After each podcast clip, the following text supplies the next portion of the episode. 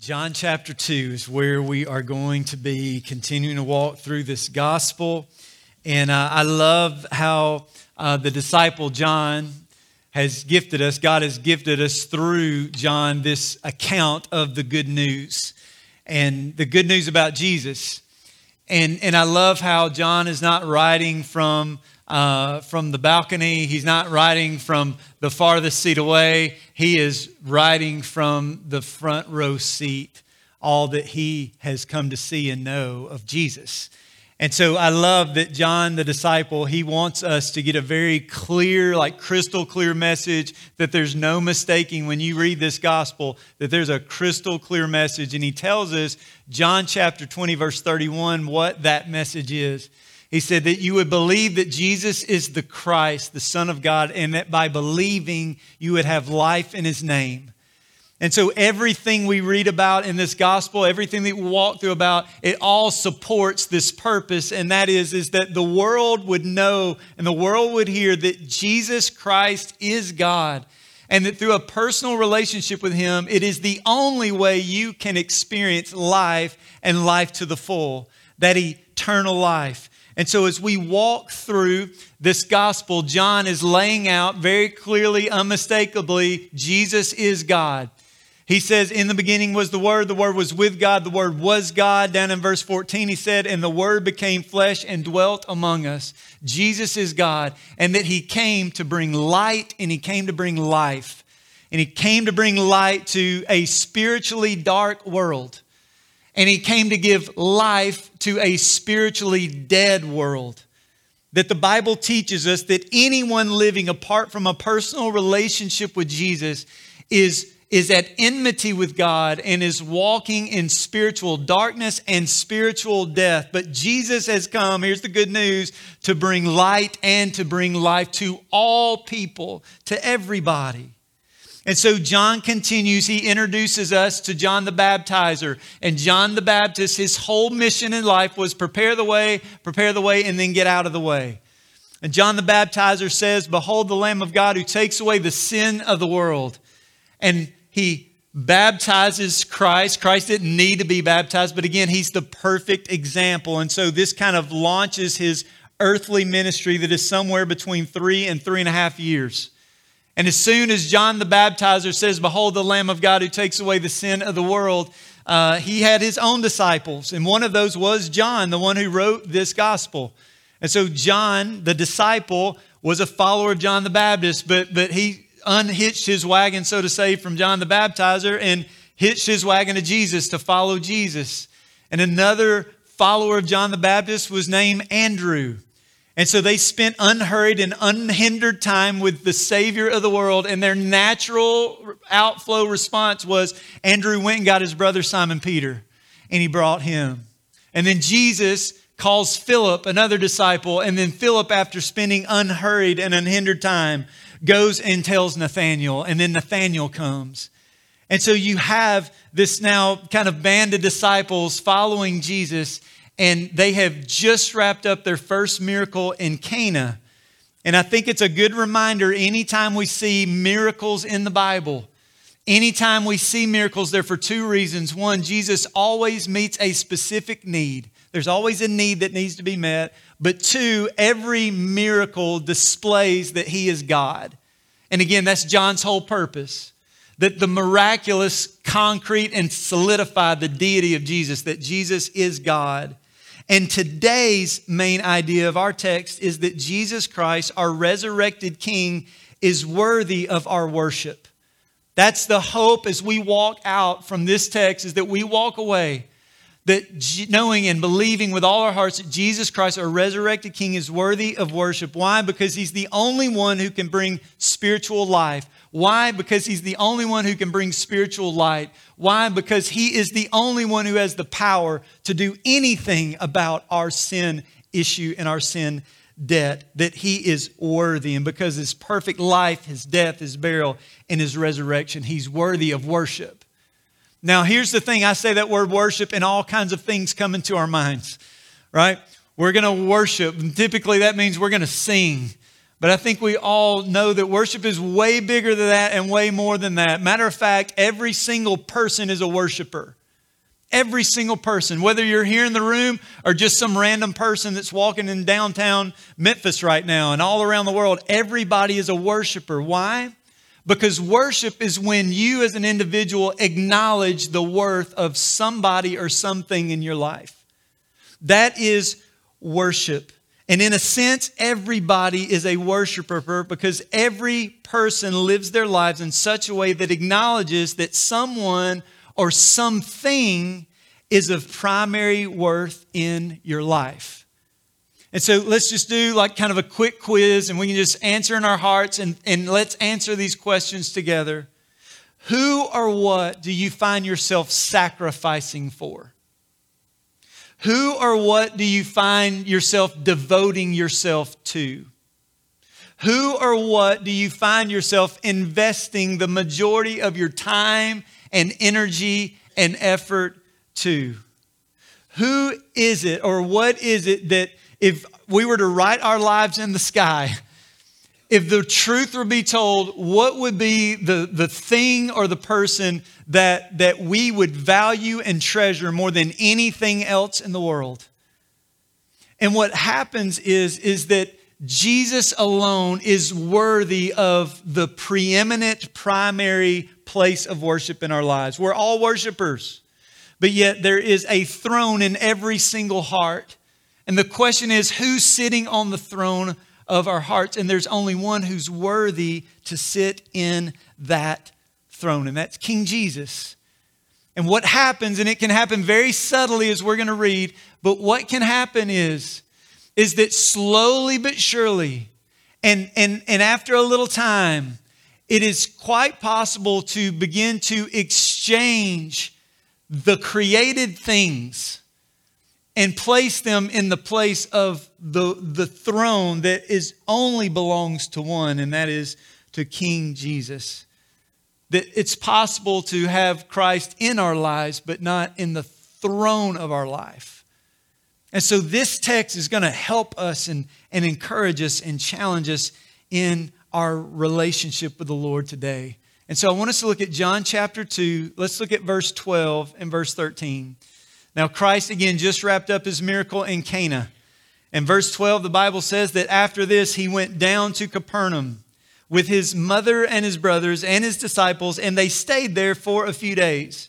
And the Passover of the Jews was at hand, and Jesus went up to Jerusalem. Now, I think this is just kind of, kind of neat to see is that, okay, Jesus and his disciples, like they were just in Cana, but the Bible says that they went down to Capernaum. But Capernaum is actually north of Cana. And then, and then the Bible says that it was the time of Passover. And so they're in Capernaum now, which, by the way, is going to be the home base of Jesus' earthly ministry. They're in Capernaum, and the Bible says they went up to Jerusalem, but Capernaum is actually north of Jerusalem. And so that kind of messes with my head a little bit because I'm like, if I'm going south, I'm not saying I'm going up somewhere. But that's what he's saying. In Capernaum, they're going up to Jerusalem by going south to Jerusalem. And the reason why is because Jerusalem is a mountain city. And it sits about 2,500 feet. And no matter where you are in Palestine, wherever you're traveling from, if you're going to Jerusalem, you are going up. You're ascending. That's why in, in the book of Psalms, there's a, a section of Psalms called, it's Psalm 120 through Psalm 134. It's called the Psalms of Ascent. And the reason they're called Psalms of Ascent is because this was like the Hebrew pilgrims playlist on a road trip. And they would sing these songs as a family and they would play these songs as a family and they would they would sing them as they're ascending up to Jerusalem to the mountain city. That's why they're Psalms of Ascent. And so now they are heading to Jerusalem for the big feast, the Passover. This is this is the big one. In verse 13, the Bible says that the Passover of the Jews was at hand, and Jesus went up to Jerusalem. And in the temple, he found those who were selling oxen and sheep and pigeons and the money changers sitting there. And making a whip of cords, he drove them all out of the temple with the sheep and oxen. And he poured out the coins of the money changers and overturned their tables. And he told those who sold pigeons, and I want us to hear this and let this ring out in our ears take these things away. Take these things away. Do not make my father's house a house of trade. His disciples remembered that it was written, Zeal for your house will consume me. Jesus is cleansing the temple. And for many of us, this may be a familiar story, a familiar scene. Many of us will, will, will be rem, kind of remember uh, the last week of Jesus' earthly ministry. It's Passover, and he makes his way to Passover, and the triumphal entry on Palm Sunday. They're all the crowd shouting Hosanna. And so he comes into what we call the Passion Week. And where does he go? He goes straight to the temple. And what does he see? He sees that his temple that has been created and designed for a purpose and to bring glory to him has turned into something that it was never designed to be. And the Bible says he drove them out, that they made this temple a den of thieves and a den of robbers. So he, it's, it's changed. And so not only did Jesus cleanse the temple on the final week of his earthly ministry, but he also cleanses the temple at the outset of his ministry. Like he, he's just getting started and he is, he is now in, in Jerusalem for the Passover and he is, he is in the temple. And so it's Passover. On a normal non Passover time, there'd be about 25,000 people in Jerusalem. Now there's probably five times that 150,000 people in Jerusalem. People are coming from all over the known world. If you lived within 15 miles of Jerusalem, you had to be there if you were a Jew. You had to go. But every Jew longed to go to the mountain city to celebrate Passover. It was a dream to be able to go to Jerusalem and to celebrate the Passover. And so, as they came, and you imagine as part of the Passover experience and celebration that there would be animal sacrifice as an offering of worship to the Lord. And so, depending on where you're traveling from, a lot of people opted not to bring their animals or sacrifices with them. And, and I agree, like if you, I love my dog, and we took our dog to Florida with us over Christmas to see family. And uh, I, I love my dog, but it was a burden. Like, like that's, a, that's, a, that's a chore. And so, we love our animals. But road trips with our animals, not so much. But, but for them, they, they, they come, and many of them, because they don't have their animal, they purchase an animal in Jerusalem. And not only that, that they would have, um, they would have temple in, in instructors or, or uh, they would have inspectors and, and people would bring their sacrifice. They would come all this way, and the inspector would look at their sacrifice and be like, mm, No, I, I see a little blemish here on the ear. That's not going to work. You need to buy one of, one of our animals here.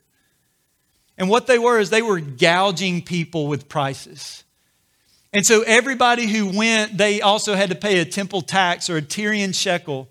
And so, again, you had people coming from all over the known world. This isn't the currency where they live. And so they go to exchange their money for the temple currency or a Tyrian shekel. And what happens when they do that is they, they gouge them again. We're talking like 20% interest on this exchange rate. And what happened is just corruption and self interest and wanting to make a dollar and, and just like all the, the like, like self. Um, the, the, the self desire to make, to make money off and benefit off of other people coming to worship God, like that's a sick thing. That's exactly what was happening in this picture. And so it's important for us to see in the picture that this, when Jesus saw this, it absolutely grieved his heart. So much so that Jesus fashioned a whip made with cords. Most likely, these were leather. Uh, leather pieces from the animals that were there and everything and he and he fashions this whip and he he he pushes all of the oxen all the sheep all the pigeons he pushes all of them out he goes to money changing tables and he flips them over because what was designed to be a place of worship and set apart and glorify God and honor Him had become just the opposite. And as he sees this and as he walks through this, his, his heart is grieved because what happens is what was designed initially at some point down the road to be a service to the people had been changed and exchanged for people to make money off of others who are coming to the temple. And Jesus, in his righteous anger, makes, makes the cord and flips the tables over and pushes all of the animals out.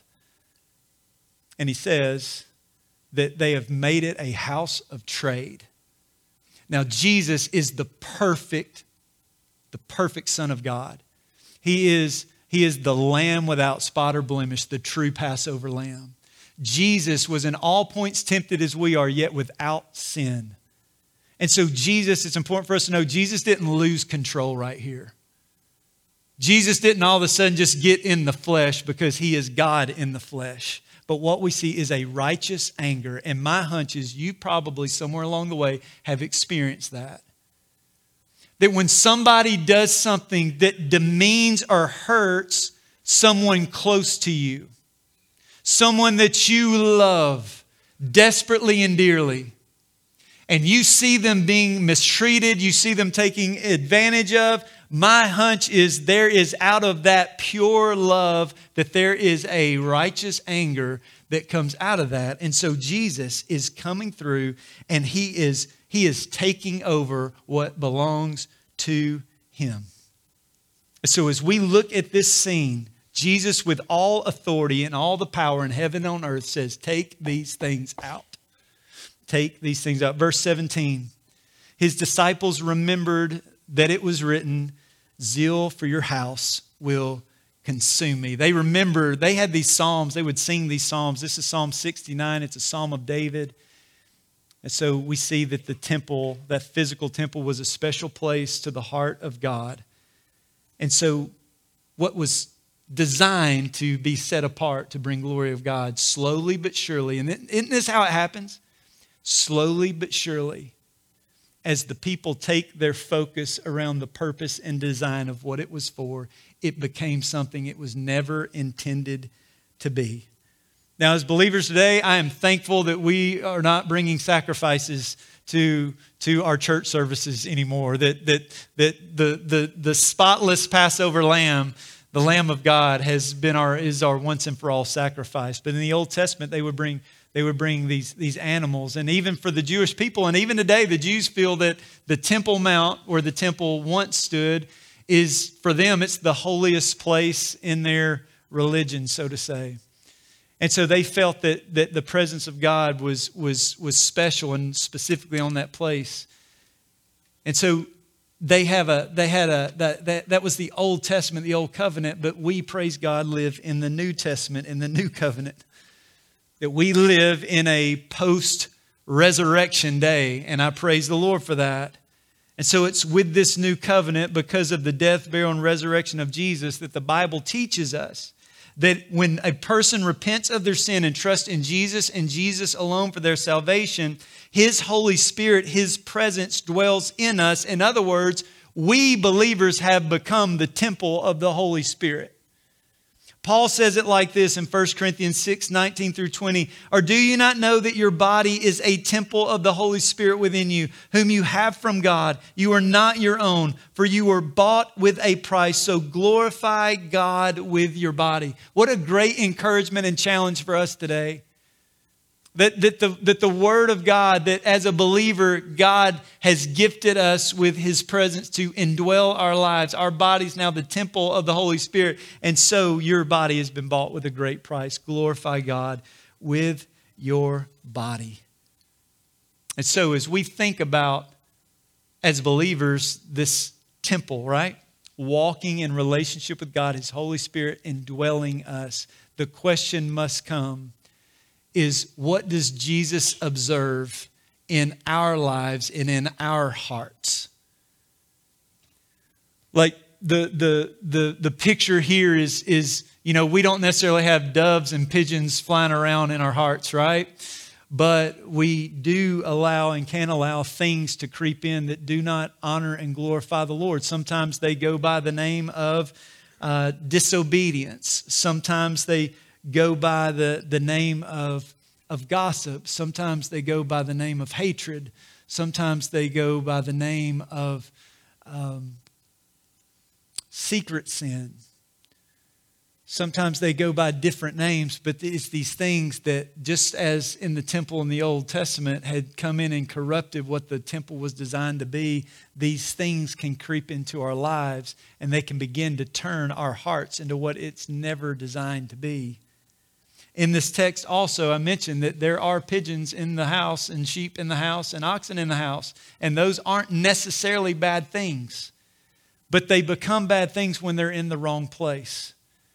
Because, see, what had happened once was to be a service to the people. What happened is it began encroaching closer and closer onto the temple courts, closer and closer into the temple courts, closer and closer to the place that was reserved for worship. And what happened was these pigeons and oxen, they landed in a place that they were never designed to be in. And so, just like oxen and sheep aren't necessarily a bad thing, they can be good things, but sometimes good things can creep into our lives and good things can end up in a place that they were never designed to be.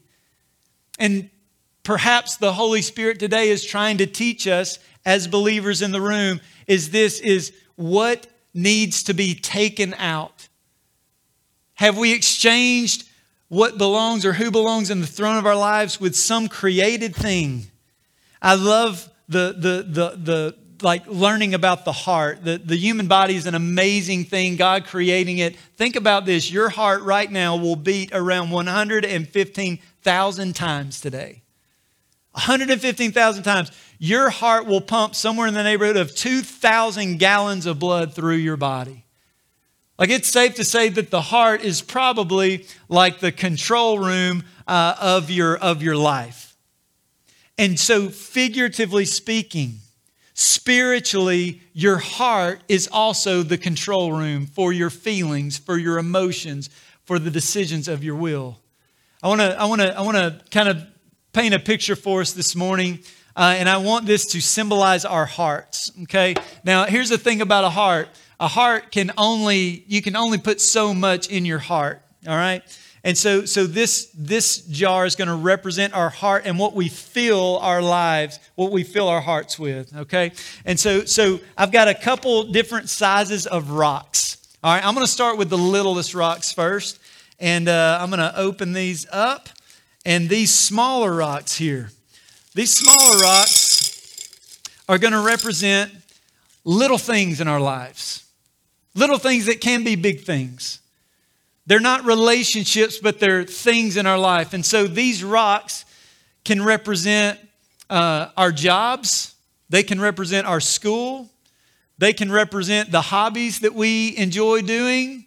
They can represent any number of things. These things, is if we're talking about priorities in our life or things we devote our heart to, this literally could represent a phone. Depending on how much time your finger spends scrolling a screen, like, like you are giving your heart, your devotion, your attention to that, arranging your life around that, there's all kinds of different things. We can fill our heart with these little things. And so, so it takes up space in our heart.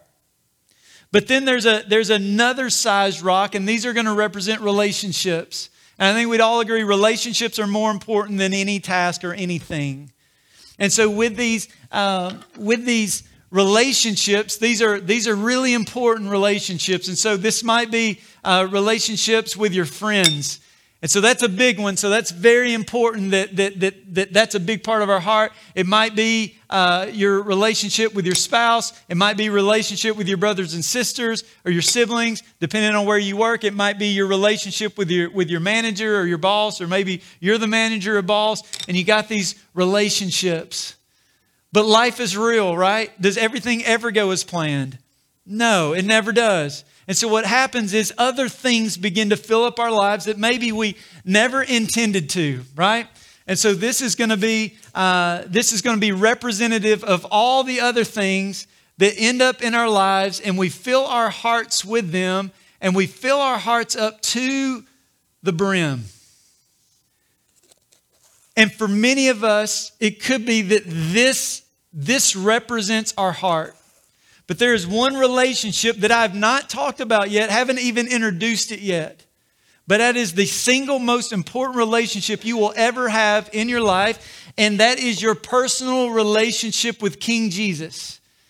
And so this, this is going to represent this biggest rock, this most important life-giving relationship that we have. And what happens is, is we can fill our lives and our hearts with so many things and so many good things, so many worthy things, but yet we fill our lives up so much to the point where there is no room for the resurrected Jesus. Like there's no room for this most vital, life giving, important relationship that we will ever experience in our lives. And so what happens is Jesus gets edged out of our lives, gets edged out of the throne of our lives. And it's not the exact picture, but isn't this what's happening in the temple? Think about it. There is this design for the temple. It is designed to be set apart. It is designed to be a place of worship for the Lord, that this is a place where His presence is going to shine and manifest in a tangible and real way, and that this was a sacred place that was set apart to bring glory to God. But yet He walked into the temple and He found that this great exchange had happened and all these good things had, had taken over an area and space where it never designed to be, and all of a sudden the genuine, true worship of God was being was being over was being was, was not even being heard because of the, the haggling going on outside in the temple courts. And so it could be that this describes your heart. But I want to I want to show a second example of a heart as well. And and again for the believer, for someone who has repented of their sin and trusted in Jesus Christ as the Lord of their lives, we begin with the most important relationship in our lives. And we begin by placing our focus and our trust in investing in our personal relationship with God. And we do have these other relationships, right? Because relationships are important. Those relationships with your friends are important. Those relationships with your siblings are important. Those relationships with your children are important. Those relationships with your with your boss, your manager, those kind of things, those relationships are important. And life is real, isn't it? Like that stuff, just those little things aren't going to just go away. And, and again, some of them are very good things. They're good things. And so we, we are going to have those things in our lives. We're going to have them. We're going to have them. And, and we're also going to have those things that we never planned for.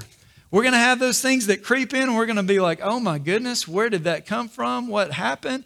And so we start filling our lives and our heart, no doubt, will be full. But the thing is this is that because we have placed King Jesus in the rightful place in our hearts and our lives, giving our worship to Him and Him alone, what happens is then He, he informs every other thing that we put in our life.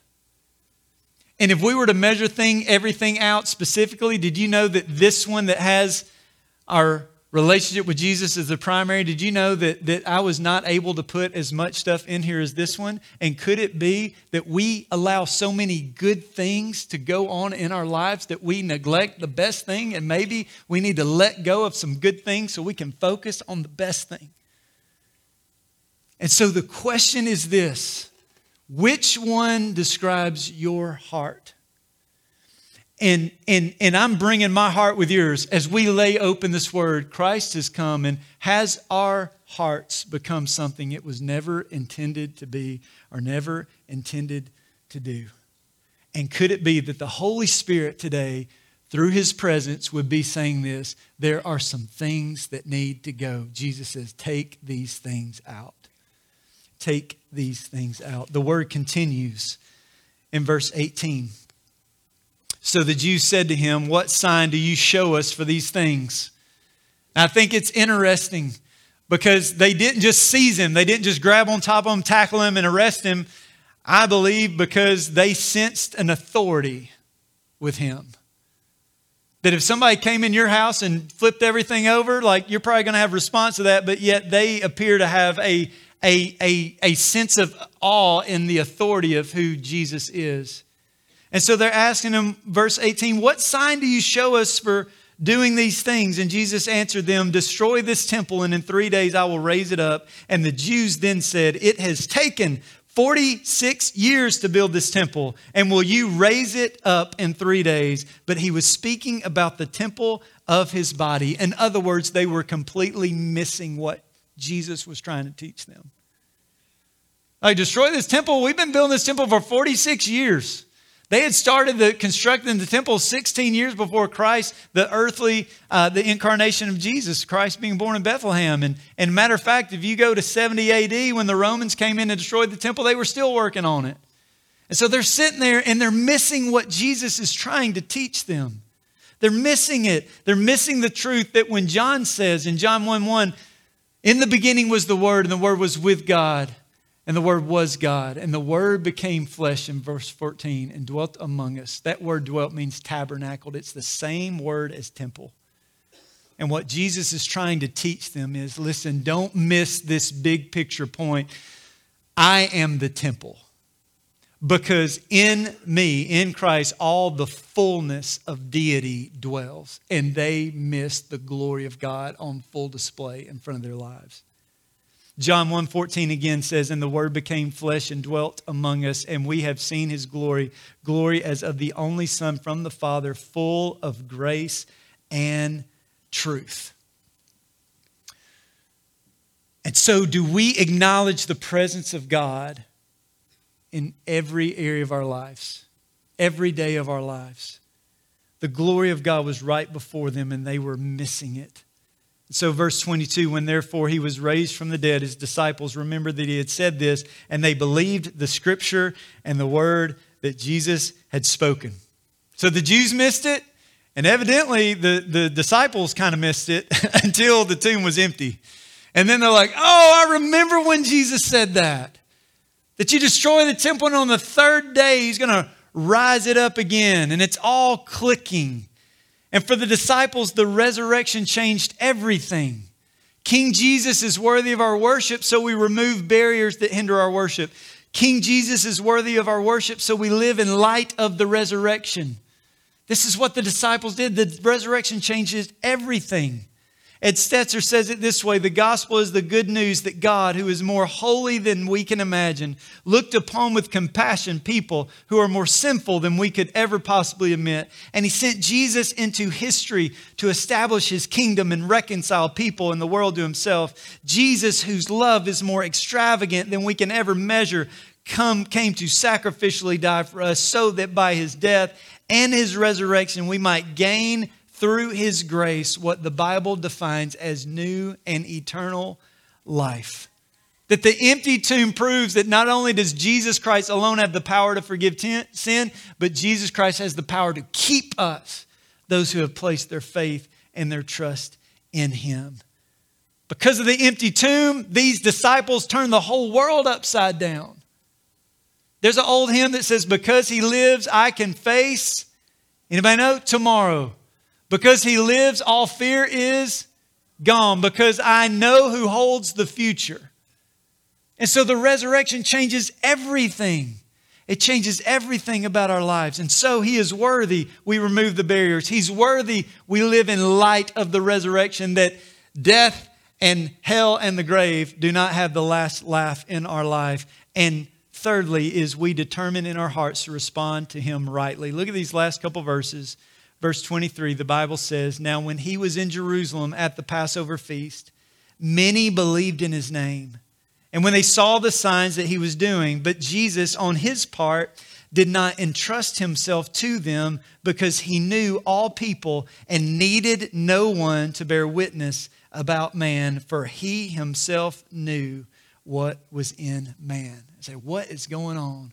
Many believed our students took part in D-Now weekend and, and had some great teaching sessions there. And the speaker uh, had, had four chairs that he talked about through the, through the message. And basically, everybody's sitting in one of these chairs. And he walks through this first chair, which is the chair of a believer, like someone who has repented of their sin, trusted in Jesus Christ, and they are living a life by God's grace for his glory, for his mission. The second chair was the unbeliever That this is a, a, person who we would say is spiritually dead. They're at enmity with God, that they do not have a personal relationship with Jesus. And there, there's that second chair. And then there's this third chair. And this third chair was, was, was a believer, but yet their life looks more like the second chair than it does the first chair. And God, in His grace and His conviction, is, is calling, calling those back who may have wondered or struggled or kind of gotten away from the Lord and to repent and rest in His grace and to pursue him with all their hearts and to get back in the number one chair. But there's a fourth chair, and this fourth chair is where the many who believed are. That fourth chair is what basically is called an unsaved Christian, which by definition does not even exist. But it is someone that has an intellectual, superficial, kind of shallow intellectual belief in who Jesus is, but the journey has never made it from their head to their heart where they have surrendered to King Jesus as the Lord of their lives. And so what's happening in this text is that many believed, but they it is not genuine saving faith. It was shallow. It was like the parable of the soils, how the seed fell on rocky soil and it was there for a minute and then it, it, did, it never lasted. It wasn't an enduring type of belief. It was fake. It was all intellectual and no heart, no change. Jesus changes us from the inside out. And so Jesus knows our hearts. So Jesus knows us better than we know ourselves. He knows where we're at. He knows if we're here, and He knows if we're here. And He wants every single person to move from here to here. And here's the beauty we don't have to try to hide anything or cover up anything because He knows everything about us. And here's the good news and loves us even still. Amen. Loves us even still. And so perhaps the encouragement to you is for the believers in the room is that maybe you have allowed your life to look more like this, but you have lost what you have been designed to do, and that is to live for His glory and to live for His mission, and that you would prioritize your personal love relationship and worship of Him. And then, in light of that relationship, you organize everything else in your life, and that shapes everything else in your life. It allows what you bring and allow in your heart, it shapes everything. And so, it could be that, that the Lord this morning is saying, These things need to go. Take this out. And then my, my encouragement also is to the one who may not have a personal relationship with Jesus and to just say this is where the words of John 3:16 just ring through for God so loved the world that he gave his one and only son that whosoever believes in him would not perish but have everlasting life. It's the whole reason John wrote his gospel so that you would believe that Jesus is the Christ and that by believing you would have life in his name. So if you're here today and it's perhaps been all intellect and there has been no transformation, then my encouragement is that perhaps today the Holy Spirit is knocking on your heart's door and could be saying, I know you know facts and I know you could pass a Bible quiz, but I don't know you. I want a relationship with you. And so, again, what does that look like? Acknowledging your sin, repenting and turning from your sin, and trusting in the finished work of Jesus to be the Lord and the Savior of your life. And He came that we may have life and life to the full. Let's pray together. Father, thank you for your word. God, I thank you for this story in the Bible, this historical account that broke your heart, be yet you use it to teach us you use, you use this, this historical, actual account to teach us something, even in this New Testament age we're in, this church age. Is that as believers who have a personal relationship with you, that our bodies are the temple of the Holy Spirit and that there are many good things in this world and many right things in this world, but good things become wrong things when they're in the wrong place in our lives. There is one chair, there is one throne room in our heart, and there is only one who deserves to sit in that, and that is you, King Jesus. And so, God, forgive us when we fill our lives to the brim, so much so, God, that we edge you out of the place that you were designed to rule and reign.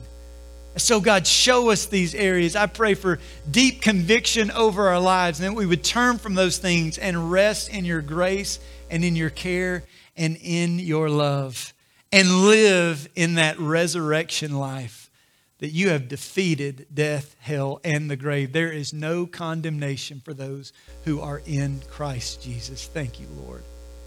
And Father, I do pray if there's anybody here who doesn't have a personal relationship with you, that today will be the day of salvation. God, we love you and we praise you.